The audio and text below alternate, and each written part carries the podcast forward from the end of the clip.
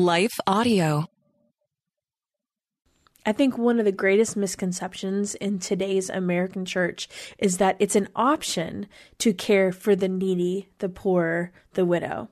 And what we see in both the Old Testament and the New Testament is that it's not an option. In fact, it's on the very heart of God. If it's on God's heart, it also should be on our heart. So as we walk through today's psalm, we're going to look at that very thing and really examine what it means to care for those that are in the marginalized parts of society. Stay tuned.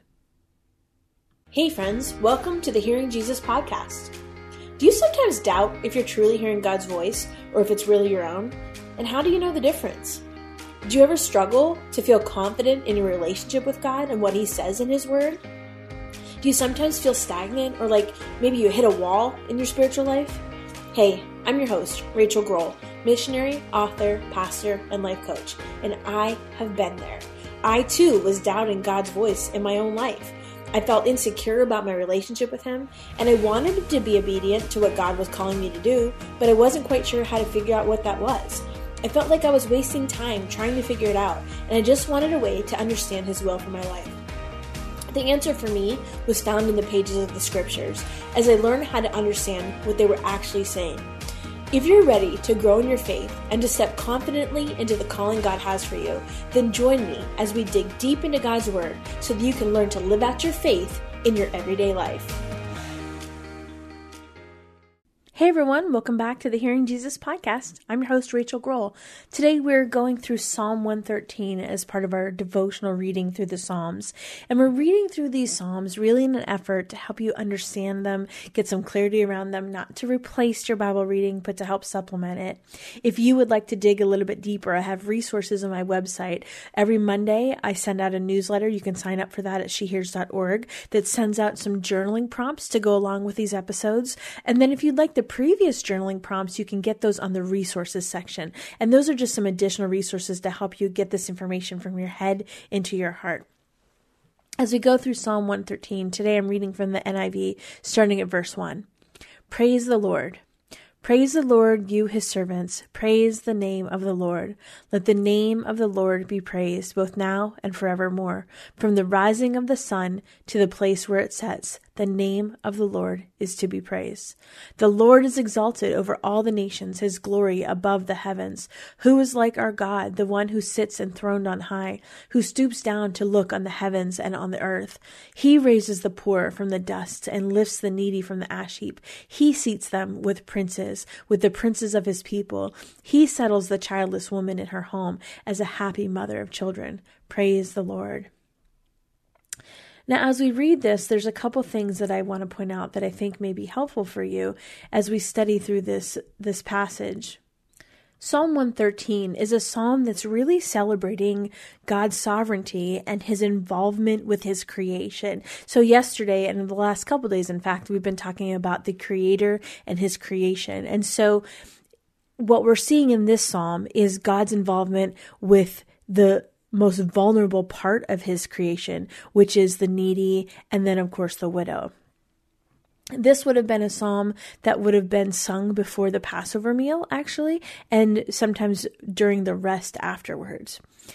The psalmist is really calling on God's servants to praise him. That's what opens up the psalm in verses 1 through 3, where it says the name of the Lord. That's recognizing the reputation of God. And of course, that reputation has been accentuated by the character of God and the way that he typically acts on the behalf of his people. And so his worship, it's basically insinuating that that worship should be unending when it says both now and forevermore.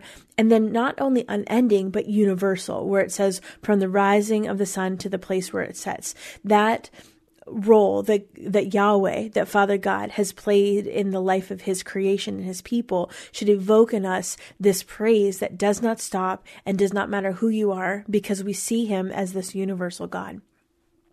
Yes, he's the God of Yahweh. Yahweh is the God of the, the, Jewish people. But what we know now is that he is the God of everyone and he doesn't hold himself back from anyone. So really, when we talk about salvation, that is a free gift that is offered to anybody that will accept that gift. It does not matter if you're man or woman or like what we're seeing even in today's psalm. It does not matter if you're needy or impoverished or childless. He doesn't discriminate down in four through six, it's talking about how God is greater than anything. When it talks about his glory, he's talking about how that transcends not even just the heavens, but the earth as well. And so there's this rhetorical question that the psalmist asks. He says, Who is like our God? And what he's doing is he's trying to emphasize that nature that God has that cannot be compared to anything else.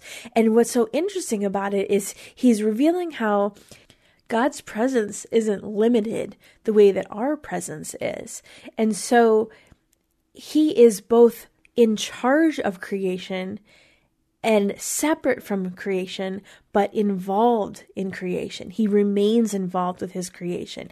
And so you have to remember the time that this was written, they they were a polytheistic culture around ancient Israel. So while the Israelite people themselves only believed in one true God, in ancient Mesopotamia, in the ancient Near East, all the surrounding nations around them, they were polytheistic. They had many gods. And so this is almost a testimony to speak to that very thing because those other gods that those other nations worshipped, they were either totally other than creation and uninvolved or they they were part of creation, meaning like the sun god was something to be worshiped. That was one of their gods. And so even though we would recognize the sun as a creation, they would recognize the sun as a god.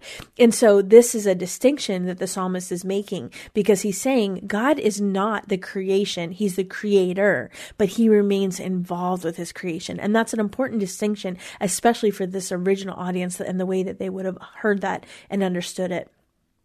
And then, of course, this identification with his creation where God stays involved. He's talking about how the God's throne itself is in heaven, but then he concerns himself with us here on earth. And so that verb that he's using to stoop down is this indication of God's amazing greatness, but yet his willingness to come down on our behalf, on the behalf of his creation, both, both in terms of his heavenly creation, meaning the angels and the planets and the stars, and then the creation of people, the, the people that he's intimately cared for and concerned for. And so when we think about the needy and the childless, the vulnerable, that's what um, the final stanza is really speaking to. It's highlighting the ways that this amazing God, who is the creator of everything, then stoops down to the earth to help the most vulnerable. And he comes to the aid of those that are poor and he raises them out of, of that position that they're in. And God himself, he's seated on high, but he raises them up to his position. And God is not favoring the rich and the famous and not giving favor to those people. Instead, what we see throughout scripture is he makes those to be last and he says the last shall be first. He raises the lowly to this higher position. And so he comes to the aid also of the barren women or the, the childless women or the widows. And what we see when he works on behalf of the barren women, a lot of times we see him opening their wombs to provide them with children because in ancient Israel, a childless woman was very vulnerable because it was the child that was going to carry on and take care of her in her old age that was going to be her security, so to speak. And so that vulnerability was very, very real if you remember Rachel's appeal to Jacob, where back in Genesis chapter 30, she says, Give me children or I'll die. That was the reality for those living in that time frame. And so she she had a lot of relief when she says later in Genesis chapter 30, I think it's verse 6, she says, God has vindicated me because he's listened to my plea and he's given me a son. So this psalm is really speaking to that general idea of this vulnerability what Psalm 113 is doing is he's calling on God's people to praise God for being this glorious, amazing God who also remains involved in the life of his people. And so, what this psalm does is it gives a certain hope to those that are socially vulnerable, the, the poor, the women that are childless, the women that are widowed. In terms of the childless women, the Old Testament is full of stories of how God opened the wombs of barren women. And we hear about that with Sarah in Genesis, and Rebecca in Genesis, and Rachel in Genesis, and Samson's mother in Judges, and Hannah in First Samuel, and um, Elizabeth even in Luke. And so Hannah, I want to remind you about Hannah because her story gives um, a little bit of extra understanding and it deserves a little bit of a special mention because after she gives birth to Samuel, she brings praises to God in a song that shares a lot of the same elements as this psalm does, this Psalm 113. And so I'm actually going to read that. It's 1 Samuel 2 1 through 10. We're going to take a quick break, and when we come back, we'll get into the rest of the psalm. Stay tuned. This is a little bit long, but bear with me. Now, this is right after she's given birth to Samuel after being barren. It says, Then Hannah prayed and said, My heart rejoices in the Lord. In the Lord my horn is lifted high. My mouth boasts over my enemies, for I delight in your deliverance. There is no one holy like the Lord. There is no one besides you. There is no rock like our God. Do not keep talking so proudly or let your mouth speak such arrogance, for the Lord is a God who knows, and by him deeds are weighed. The bows of the warrior are broken, but those who stumbled are armed with strength. Those who were full hire themselves out for food, but those who were hungry are hungry no more. She who was barren was born seven children, but she who has had many sons pines away. The Lord brings death and makes alive. He brings down to the grave and raises up. The Lord sends poverty and wealth. He humbles and he exalts.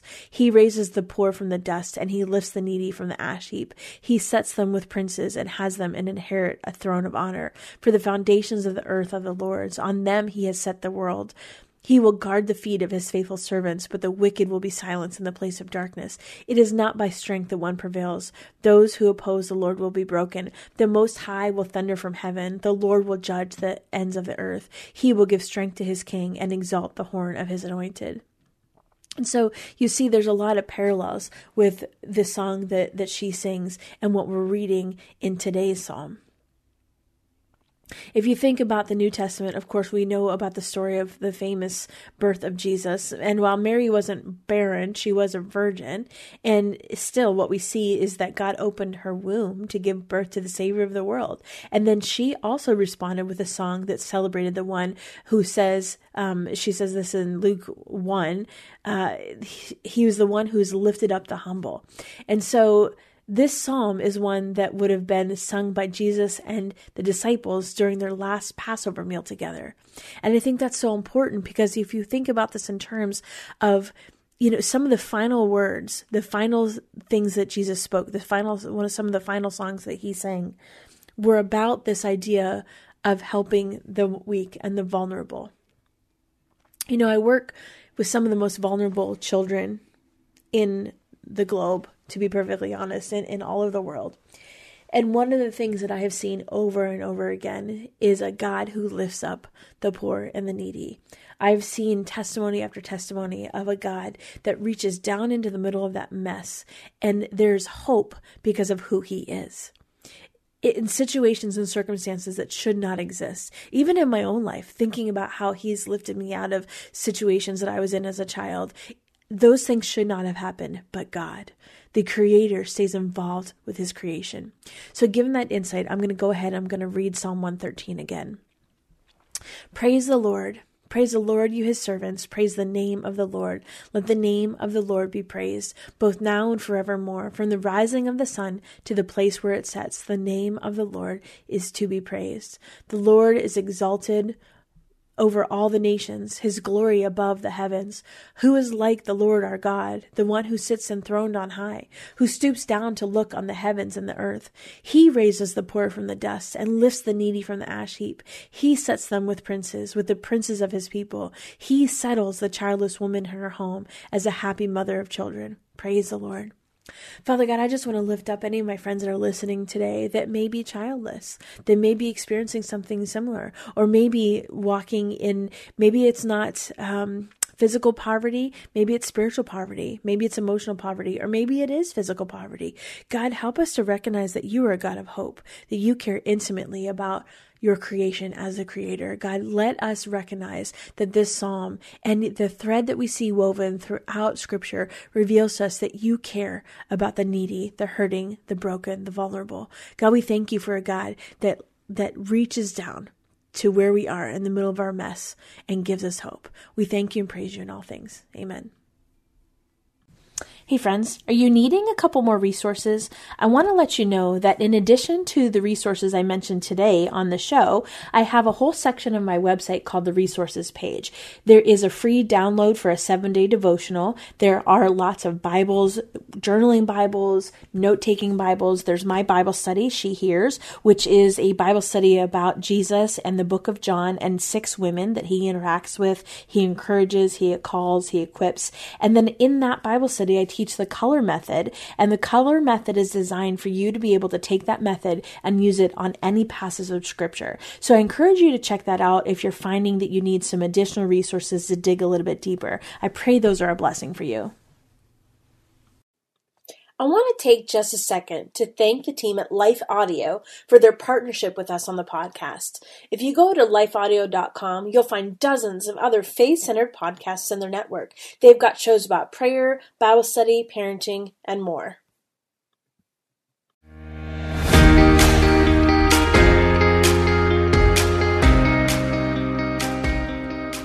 Hey, friends, if this podcast helped encourage, empower, or equip you for God's call in your life, I would love it if you would head over to Apple Podcasts and leave me a review. That's the number one way you can support my show.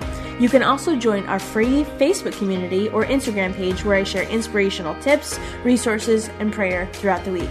Hey, I want you to know I'm praying for you this week. Know that you are loved, you are cherished, and you are His.